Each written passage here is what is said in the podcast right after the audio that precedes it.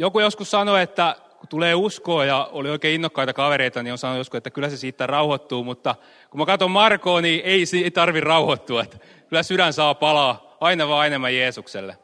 On tosi ilo olla täällä ja heti kun mä astuin tänne sisään, niin koin itteen tosi tervetulleeksi. Ja niin kuin Pannukin tuossa sanoi, niin nyt koti. Ja täällä on tosi hyvä yhteys ja ilo. Mä aistin sen ja tuntuu tosi kivalta olla täällä. Tuon terveiset Porista. Siellä vaimon kanssa asustellaan ja tosiaan rikostutkinnan puolella työskentelen poliisihommissa ja nyt sitten samalla myös opiskelen teologiaa ja valtiotieteitä. On tuolta Kihniöltä semmoinen pieni paikkakunta, sieltä kotosi Parkano ja Virtojen väliltä, mutta Porissa asustelen nykyään.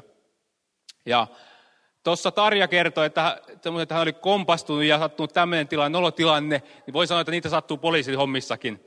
Mä olin tuolla aloittelemassa poliisin työtä ja olin työharjoittelussa Kokemäellä ja meillä tuli tämmöinen epäilty rattijuopumuskeikka sitten. Ja harjoittelun ohjaajan kanssa oltiin liikenteessä, nähtiin tämä auto, mikä sopi näihin tuntomerkkeihin ja päätettiin sitten pysäyttää tämä auto. Ja pistettiin vilku päälle ja saatiin auto siihen pysähtyä ja ohjaaja sanoi, että Messakalle puhaluttaa tämä kuski sitten. Ja no mä menin sinne ja kävelin normaalisti kuskin viereen sinne ja koputin ikkunaa ja kuski avasi ikkunaa sitten ja sanoi, että ajokortti ja rekisteriote ja pitkä puhallus siihen. Ja nollaa näytti mittari ja toivotin turvallista matkaa sitten kuskille siitä ja istuin sitten takaisin tuonne poliisiautoon ja tämä mun harjoittelun ohjaaja on rauhallinen mies ja hän totesi sitten, että kyllä se Kalle hyvin meni, mutta huomasitko vielä kuskia puhaluttaa? Mä hetken hieroin päätäni siinä ja sitten nuoremmankin konstaapeli lamppu syttyi ja mä täysin, että ohjaaja sanoi siinä, että niin, että se oli vanha postiauto. Mä täysin, että ei kerta kaikkea. Mä olin puhaluttanut apukuski. Ja siinä ei sitä auttanut, kun laittaa vilkut uudestaan päälle ja lähtee ajaan tuohon auton perään ja saatiin se tavoitettua tämä auto ja pysäyteltiin auto siihen ja mä yritin kerätä viimeisiä itsetunnon rippeitäni sitten ja lähdin kävelemään ja koputin sitä ikkunaa ja sitten vaan sanoin, että jos tällä kertaa toi kuskikin puhalutettaisiin. Nollaa näytti, mutta nämä oli poliisin vanhoja asiakkaita, tuttuja ja kyllä heillä varmaan aika paljon hauskaa oli nuoremman konstaapeli kustannuksella. Mutta se, miksi mä seison tässä nyt, ei ole mun poliisin ammatti, vaan on se, että viisi ja puoli vuotta sitten mun sydämessä tapahtui vallankumous. Mä sain tulla uskoa Jeesuksia ja se muutti mun koko elämä. Ja sen jälkeen mä oon tiennyt sen suunnan, mitä mä haluan kulkea ja mä en halua salakuljettaa mun uskoa taivaaseen. Voisi sanoa, että Jeesus kertoo raamatussa, että hän hienotunteisesti käy siellä sydämellä kolkuttelemassa ja kysyy, että voiko hän astua sisään. Mutta sitten on tämmöisiä pässinpäitä, kuten minä, että me tarvitaan niin kuin nuijalla päähän lyöntiä ja ravistettelu heräille, että heräsin. Mutta sen jälkeen, kun mäkin sain herätä, niin on ollut suunta selkeä. Ja voisi sanoa tällä poliisitermeillä, että jos tämä Jeesuksesta seuraaminen olisi rikos, Jeesuksesta todistaminen, hänelle eläminen, niin mä aion kyllä elää niin, että mahdollisimman paljon todistusaineistoa löytyy, että mut tullaan kerran tuomitsemaan tästä. Poliisin ammatissa mä oon saanut nähdä myös ihmisten kylmyyttä ja semmoista toivottomuutta, jopa kuolemaa, ahdistusta ja välinpitämättömyyttä. Mutta musta tuntuu, että se vaivaa ihan meitä suomalaistakin kenttää, meidän Suomen kansaa. Tämä valitsee esimerkiksi tietynlainen kansallinen apatia, johon mekin ollaan alistuttu. Ja kun me nähdään, että vaikka kristillisyyttä vastaan on hyökätty, arvoja, kristillisiä arvoja vastaan, niin meidän kristittyjen on tärkeää irtisanoutua semmoista vääränlaisesta masentelusta ja jumittelusta. Ja monet meistä suomalaisista me ollaan luonteeltamme melankolisia, mutta meidän on tärkeää nähdä Jumalan mahdollisuudet. Jeesus sanoi, mikä on ihmiselle mahdotonta, niin se on Jumalalle mahdollista. Ja mä oon saanut nähdä sen mun työssäni, poliisin työssäni sitä, kuinka täysin toivottomat ihmiset on saanut toivonsa, kun on kohdanneet Jeesuksia ja heidän elämänsä on muuttunut. Ja se on jotain valtavaa, se on mahtavaa. Ja tämä meidän uskossa oleminen, se ei ole mitään semmoista, mitä pitää kärsiä vaan siinä asti, kun päästään taivaaseen. Vaan se on mahtavaa, että me saadaan olla uskossa Jeesukseen ja me ollaan saatu syntimä anteeksi. Ja musta tuntuu, että meitä suomalaisia, meitä kristitty kansaa, niin meitä täytyy ihan herätellä. Ottaa ihan olkapäästä kiinni ja ravistella, että me nähdään ne Jumalan mahdollisuudet tämän maailman keskellä. Ja mä rukoilen sitä, että mistä mä puhuisin tänä iltana ja, ja mä koen, että mä haluan puhua alkuseurakunnasta. Ja mä haluan nostaa muutaman asian sieltä alkuseurakunnasta esille, mikä voi rohkaista meitä, kristittyjä, tänä päivänä. Sillä alkuseurakunta eli tuoreessa herätyksen tilassa. Ja mä luen tähän alkuun apostolien tekojen luvusta kaksi jakeet 42-47. Ja nämä jakeet kertoo siitä, millainen oli alkuseurakunta. Seurakunta kuunteli ja noudatti uskollisesti apostolien opetusta. Uskovat elivät keskinäisessä yhteydessä, mursivat yhdessä leipää ja rukoilivat. Pelko levisi ihmisten keskuuteen ja apostolien kätten kautta tapahtui monia ihmeitä ja tunnustekoja. Uskovat pysyttelivät yhdessä ja kaikki oli heille yhteistä. He myivät talonsa ja tavaransa ja rahoista jaettiin kaikille sen mukaan kuin kukin tarvitsi.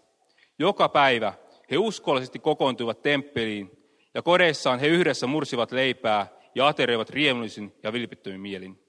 He ylistivät Jumalaa ja olivat koko kansan suosiossa ja päivä päivältä Herra liitti heidän joukkoonsa niitä, jotka pelastuivat. Siellä, missä ihmiset elää niin kuin alkuseurakunnassa, niin siellä ei pysty pitämään ihmisiä pois, koska ihmiset haluaa tulla sinne, missä he saa kokea rakkautta, iloa ja yhteyttä. Ja näissä jakeista löytyy ne avaimet myös tämän päivän ihmisten tavoittamiseen. Ja mä haluan nostaa kolme asiaa esille nyt, mitä mä nostan näistä, näistä jakeista. Ja ne on rukous, yhteys, näky. Rukous, yhteys, näky. Ja mä haluan ensin puhua rukouksesta. Jos mä kysyisin teiltä, että kuinka teistä on hyvä rukoilija. Jos mä kysyisin, että kuka meistä rukoilee tarpeeksi. Tai kuka on tyytyväinen rukouselämään. Mä luulen, että aika harvan käsi nousisi. Koska nämä on vääriä kysymyksiä. Nämä kysymykset luo meidän katseen, meidän itteemme. Ne ei auta yhtään. Rukouksessa ei ole merkitystä sillä, millä tavalla me rukoilemme, vaan rukouksessa on merkitystä, ketä me rukoilemme. Maailman heikonkin rukous, kun se kohdistetaan Jeesukseen, niin se muuttaa maailmaa. Kaiken heikoinkamankin ihmisen rukous on käsi, joka liikuttaa kättä, joka liikuttaa maailmaa. Tärkeintä ei ole rukouksen laatu, tärkeintä on kohde.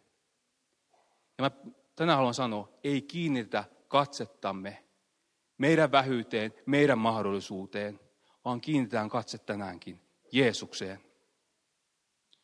Ja jos sä et tiedä, mitä sä sanoisit Jeesukselle, kun sulla on vaikeaa, niin mä kuulin hyvän rukouksen, kun mä tulin uskoon, ja mä voin opettaa sen teillekin. Ja se kuuluu näin. Apua. Jumala kuulee tämän, ja hän on sun vierelläsi, ja hän on valmis auttamaan. Me oltiin tuolla vaimon kanssa, me ollaan kovia matkustelee, ja me oltiin Jordaniassa toissa kesänä, ja, ja mulla oli siellä oltiin lähdössä ja oltiin lentokentällä ja mä huomasin, että mulla oli tärkeitä tavaroita vielä matkalaukussa ja mun piti ottaa ne pois sieltä ennen kuin mennään lentokoneeseen sisälle. Ja sitten huomasin, että mä en kerta kaikkiaan saanut sitä mun lukkoa auki. Siinä oli kolme semmoista, missä oli numeroita, niin piti laittaa oikein numerosarja. Mä kymmenen minuuttia siinä hikoilin tämän numerosarjan kanssa ja vaimo, mikä on paljon parempi arkisissa asioissa rukoilemaan, niin hän sanoi mulle, että kuule Kalle, että pitäisiköhän rukoilla. Mä jotain, älä nyt viitti, että mä kyllä mä tämän aukisesta saa. Ja, ja viisi minuuttia siinä veivasi ja ei mitään. Ja sitten mäkin nöyryin rukouksia, rukoiltiin lyhyesti. Sen jälkeen, katsomatta mitä numeroita mä heitin sinne, heitin kolme numeroa tällä tuohon matkalaukkuun. Ja kokeilin tuota matkalaukun lukkoa ja arvakkaa mitä tapahtui. Lukko aukesi saman tien. Ja siinä mä koen, kun Jeesus ikään kuin nikkas mulle silmään ja sanoi, että käänny mun puoleeni, multa saa avun. Ilman rukousta meillä ei ole elävää suhdetta Jumalaan. Jumala haluaa myös puhua meille. Vähän niin kuin profeetta Samuel sanoi, puhu, Herra, palvelijasi kuulee. Mä haluan nostaa, nostaa kaksi asiaa esiin rukouksesta, paljon asioita, mutta nostan kaksi. Ja mä toivon, että nämä on meille avuksi, meille, ketkä tarvitsemme rukousta. Ja me kaikki kristityt tarvitaan rukousta, koska me tarvitaan Jeesusta. Ensimmäinen kohta. Mä haluan, että jokainen ymmärtää tämän. Jumala rakastaa sinua. Jumala rakastaa sinua. Raamattu sanoo, ensimmäinen Johanneksen kirje, luku 4 ja 8, että Jumala on rakkaus. Sitten samassa luvussa jakeessa 19 sanotaan, me rakastamme, sillä hän on ensin rakastanut meitä. Miten nämä liittyy sitten rukoukseen? Rukouselämää ei voi korjata sillä, että vaan päättää ruveta rukoilemaan. Jos sä et rukoile, niin vika on siinä, että sä oot kokenut tarpeeksi paljon sitä, että sua rakastetaan. Sitten kun me avaudutaan ja annamme Jumalan rakastaa meitä, niin meissä syntyy halu rakastaa Jumalaa. Ja tämän rakkauden, vastaanoton rakkauden ilmaiseminen, sitä kutsutaan rukoukseksi. Tämmöinen Jumalan mies, taivaaseen päässyt, David Wilkerson, sanoi, että voitokkaan elämän salaisuus on Jumalan rakkaus. Hyvin monet ihmiset Wilkersonin mukaan tulevat hengellisesti kylmiksi ja laiskoiksi, koska heillä ei ole tietoa Jumalan rakkaudesta heitä kohtaan. Wilkerson sanoo, että meidän suurin aseemme saatanan hyökkäyksiä vastaan on olla täysin vakuuttunut Jumalan rakkaudesta meitä kohtaan pyhän hengen ilmoituksen kautta. On siis valtavan tärkeää, että ymmärtää, että Jumala rakastaa meitä. Ja jos sulla on huono rukouselämä, niin anna Jumalan rakastaa sua. Avaudutaan Jumalan edessä tänään. Että Jumalan rakkaus saa tulvia meihin Jeesuksen kautta. Ja silloin meissä syntyy se vastakaiku, jota kutsutaan rukoukseksi. Ja tämän Jumalan rakkauden tiedostaminen, se muuttaa meidän rukouselämän, mutta se muuttaa meidän koko elämän. Kohta kaksi. Anna Jeesuksen puhdistaa sinut. Anna Jeesuksen puhdistaa sinut. Me ollaan vaimon kanssa paljon matkusteltu ja, ja kun me lähdettiin ensimmäiselle reissulle yhdessä, niin meillä oli kauhean määrä tavaraa mukana ja me hiki hatussa niitä kanneltiin paikasta toiseen viikon matkalla. Ja nyt kun me ollaan, tultiin tuota viime reissulta alkuvuodesta, me oltiin kaksi kuukautta Intiassa, Sri Lankassa, ja, niin meillä oli puolta vähemmän tavaraa, mitä meillä oli ensimmäisellä reissulla viikon matkalla mukana. Mutta hyvin usein me ihmiset, me kannetaan liikaa ylipainoa meidän matkatavaroissa, meidän elämämme tiellä. Meillä voi olla muistoja meidän vanhoista epäonnistumisista, vanhoista synneistä. Meillä voi olla selvittämättömiä ihmissuhteita. Me voi, me voi olla jonkun tavan, me voidaan olla jossain, että meillä on puhe väleissä jonkun ihmisen kanssa. Tai me voidaan olla jonkun pahan tavan uhreja. Meillä voi olla pelkoja. Ja nämä asiat, ne voi syyllistää meitä niin, että me ei rohjeta kääntää katsettamme Jumalan puoleen. Ja kun me eletään tämmöisten taakkojen alla, jotka painaa meitä, meidän katse painuu alas, eikä me uskota, että Jumalakaan voi ja tahtoo meitä auttaa. Mutta Jumala tahtoo auttaa meitä puhdistumaan.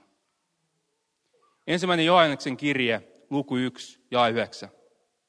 Jos me tunnustamme syntimme, on hän uskollinen ja vanhurskas, niin että hän antaa meille synnit anteeksi ja puhdistaa meidät kaikesta vääryydestä. Ja se syntien tunnustaminen, se ei ole rangaistus, vaan todellinen ilo syntyy parannuksen teon tuoreudesta. Se mahdollisuus tunnustaa synnit, se on Jumalan rakkauden ilmaus. Jumala haluaa antaa meille mahdollisuuden vapautua niistä taakoista, jotka estää meidän rukouselämää. Ja silloin kun me tullaan Jumalan eteen, me saamme tulla kiitollisuudesta Jumalaa kohtaan ja tunnustamaan meidän syntimme. Ja me saamme ne anteeksi. Jeesus, Jeesuksen veri puhdistaa kaikista synneistä. Kaikista synneistä. Meidän ei tarvitse kokea enää semmoista kiinni joutumisen pelkoa, vaan me saadaan tunnustaa ja saada syntimä anteeksi. Anna Jeesuksen puhdistaa sut tänään. Ota vastaan hänen rakkautensa. Ota vastaan hänen armonsa. Rukouksessa on valtava voima, koska Jeesuksella on valtava voima. Mulla oli aikanaan asiakas poliisilaitoksella vangittuna, joka oli täysin toivoton tapaus maailman silmissä. Hän oli pienestä pitäen ollut mukana jo väkivalta kierteessä, väkivaltarikoksissa. Hän oli istunut henkirikoksesta. Hän liikkui uusnatsipiireissä.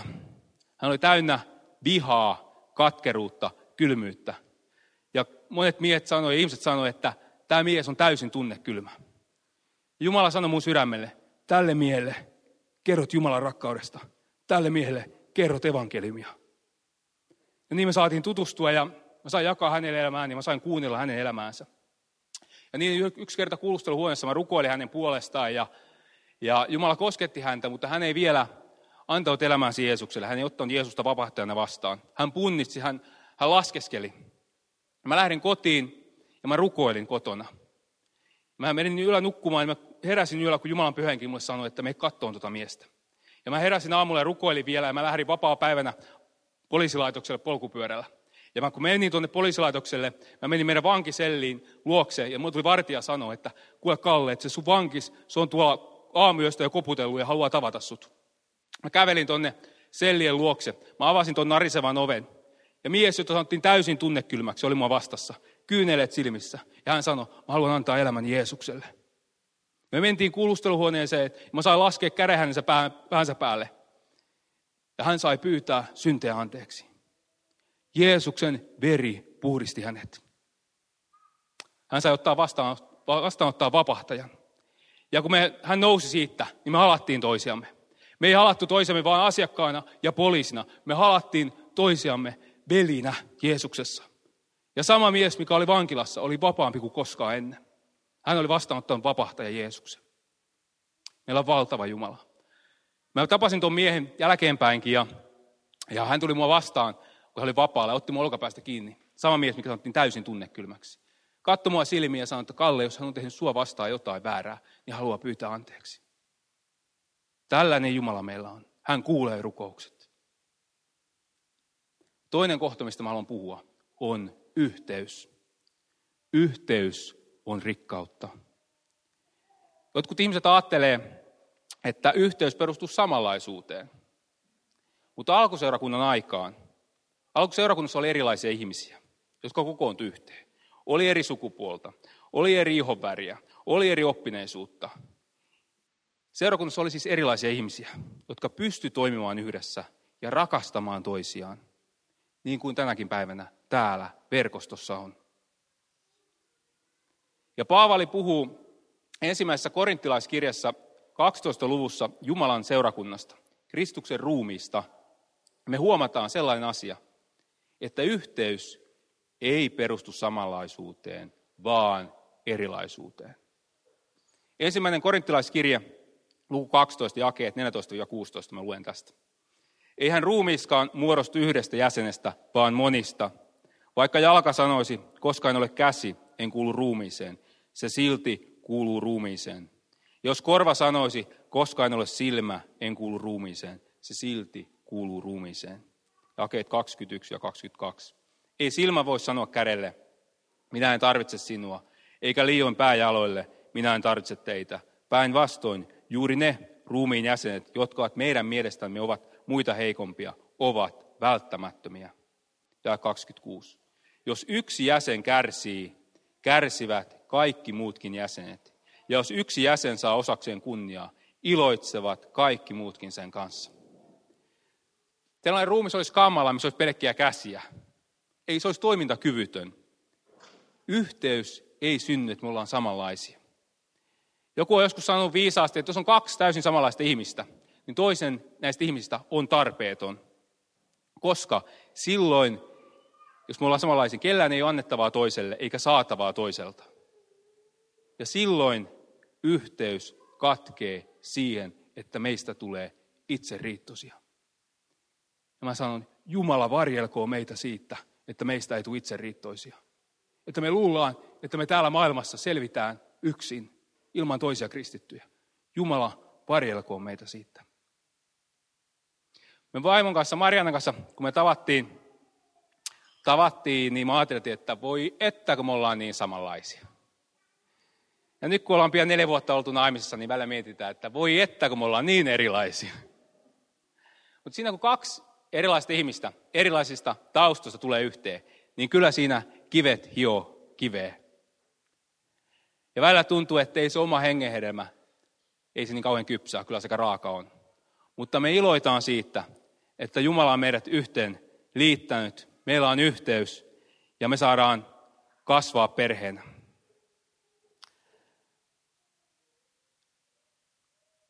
Se erilaisuus on suuri rikkaus. Jumala on viisaudessaan päättänyt tehdä meidät kaikki erilaisiksi. Ei ole kahta samanlaista. Ei edes identtiset kaksoset. Me ollaan jokainen ainutlaatuisia. Sinä olet ainutlaatuinen. Sulla on ainutlaatuinen anti, jota kukaan muu ei voi antaa kuin sä itse.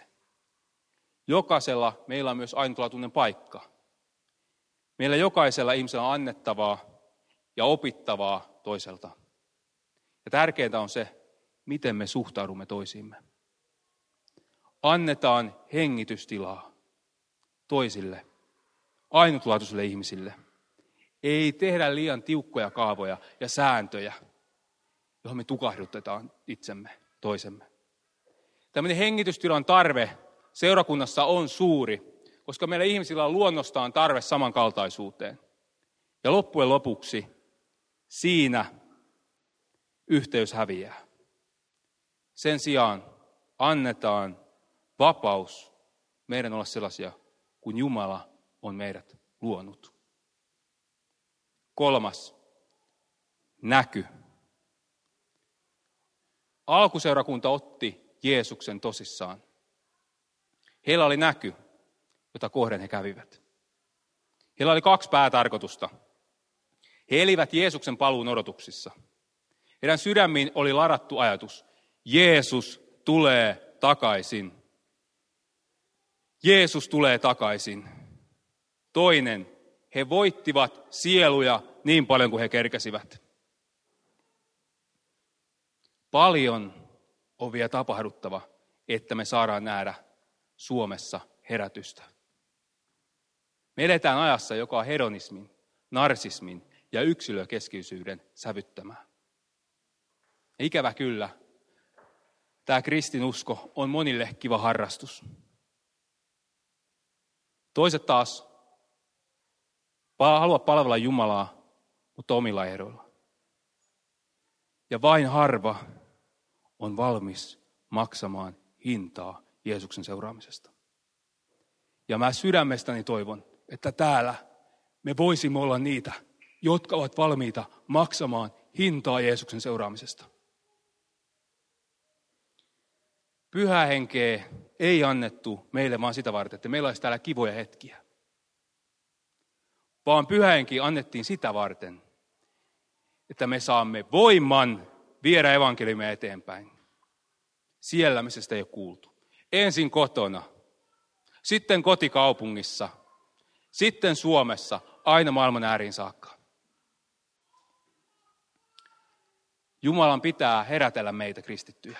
Ei ole muuta vaihtoehtoa. Herätellä meitä kristittyjä, ottaa ihan olkapäästä kiinni ja ravistella. Professorit ja tutkijatkin on sanonut, että Suomen talouselämän ongelma on näköalattomuus.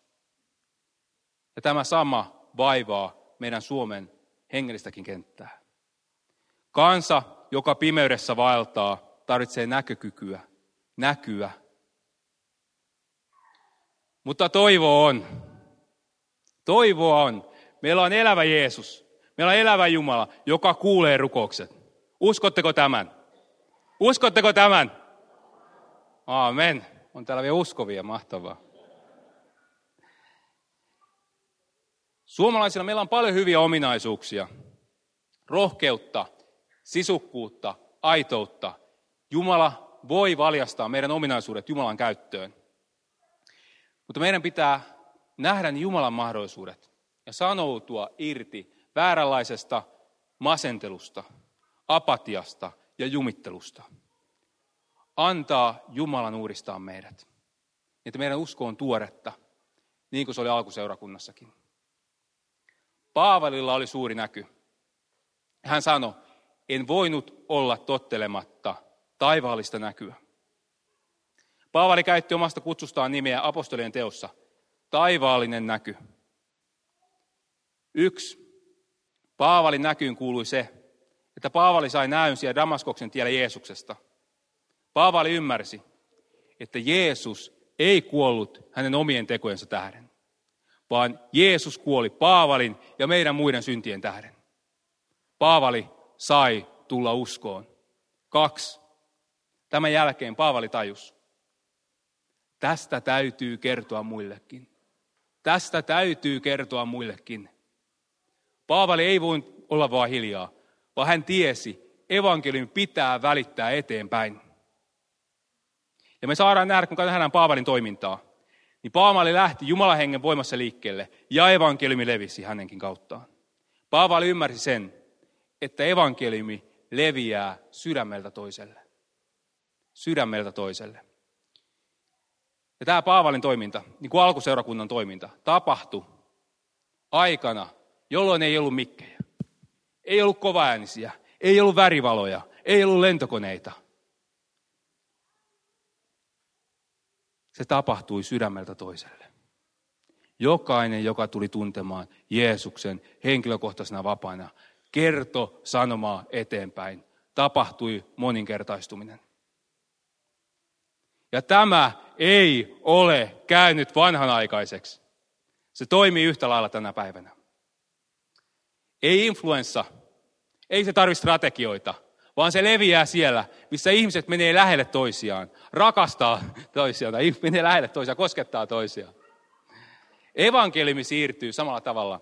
Me mennään lähelle toisiamme, me rakastamme toisiamme ja me kerromme Jeesuksesta, me kerromme evankeliumista. Ja mä uskon, että Jumala haluaa antaa meille herätystä. Mutta jotta se voi tapahtua, on meidän herättävä ensin. Minun, sinun, meidän kaikkien. Mä kerron erästä kenraalista. Eräs kenraali sanoi, että jos maailman pitää muuttua, on minun maani muututtava ensin. Jos minun maani on muututtava, on minun kaupunkini muututtava ensin.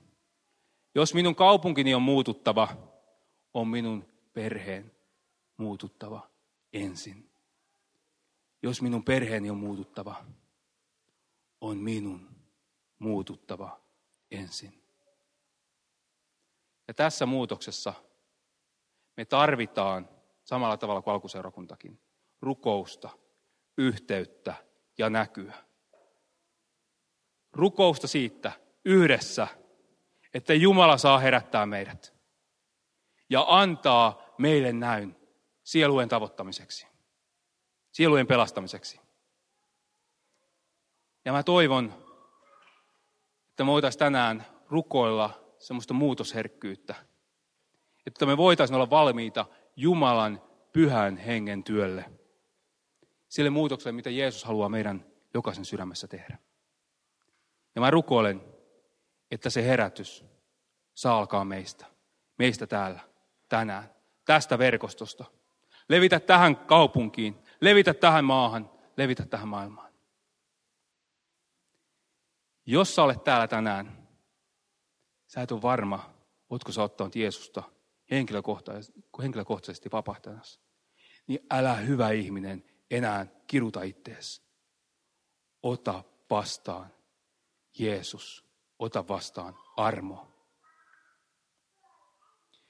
Jeesus kutsuu myös meitä jo uskossa olevia uudistumaan uskossa, ottamaan vastaan hänen rakkautensa.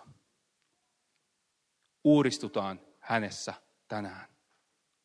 Ja mä toivon, että me voidaan rukoilla nyt että Herra, anna herätys ja aloita se minusta.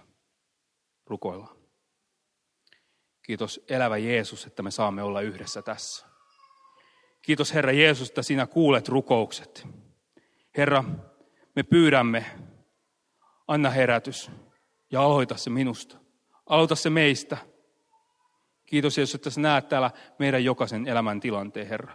Mutta kiitos Jeesus, että me tiedämme, että me emme yksin täällä selviä. Me ei tarvitse katsoa omiin kykyihin, me voimme katsoa sinuun. Me tiedämme, että sinä olet voittaja. Sinulla on mahdollisuudet, Herra. Uudista meitä. Uudista jokaista kristittyä. Anna Herra meidän olla niitä evankeliumi eteenpäin viejä. Herra, me pyydämme, tässä minä olen. Lähetä minut. Lähetä meidät. Kiitos Jeesus siitä, että me saamme tulla sinun eteesi, Herra. Ja jos täällä on joku, joka ei vielä sua tunne henkilökohtaisesti vahvahtajana, niin Herra, saa tulla tässä sinun eteesi rukouksessa. Kiitos Jeesus, että tässä hetkessä peset tämän ihmisen sydämen sinun verelläsi. Kiitos Jeesus, sitä hän saa ottaa vastaan sinut vapahtajanasi. Ja kiitos Jeesus, että me saamme tulla sinun eteesi, me uskovat jo, ja pyytää Herra, pese meidänkin puhtaiksi. Kiitos Herra, että annat meille näkyä sydämiin. Annat meille yhteyttä kristittynä viedä evankeliumi eteenpäin. Kiitos Herra, että täytät meitä pyhällä hengellä, Herra. Hengellä, joka on tarkoitus olla rohkeuden ilohenki, Herra. Kiitos, että kenenkään ei tarvitse lähteä täältä tyhjin sydämin, vaan Jeesus, me saamme ottaa vastaan sun rakkauttasi, joka Jumala tulvii meihin Jeesuksen kautta. Kiitos Jeesus, että saadaan vastaanottaa sun rakkauttasi. Jeesus, jää siunaamaan meitä. Ja mä haluan loppuun sanoa niin kuin Paavali. Minä häpeä evankeliumia, sillä se on Jumalan voima ja se tuo pelastuksen kaikille, jotka sen uskovat. Jumalan siunausta teille. Amen.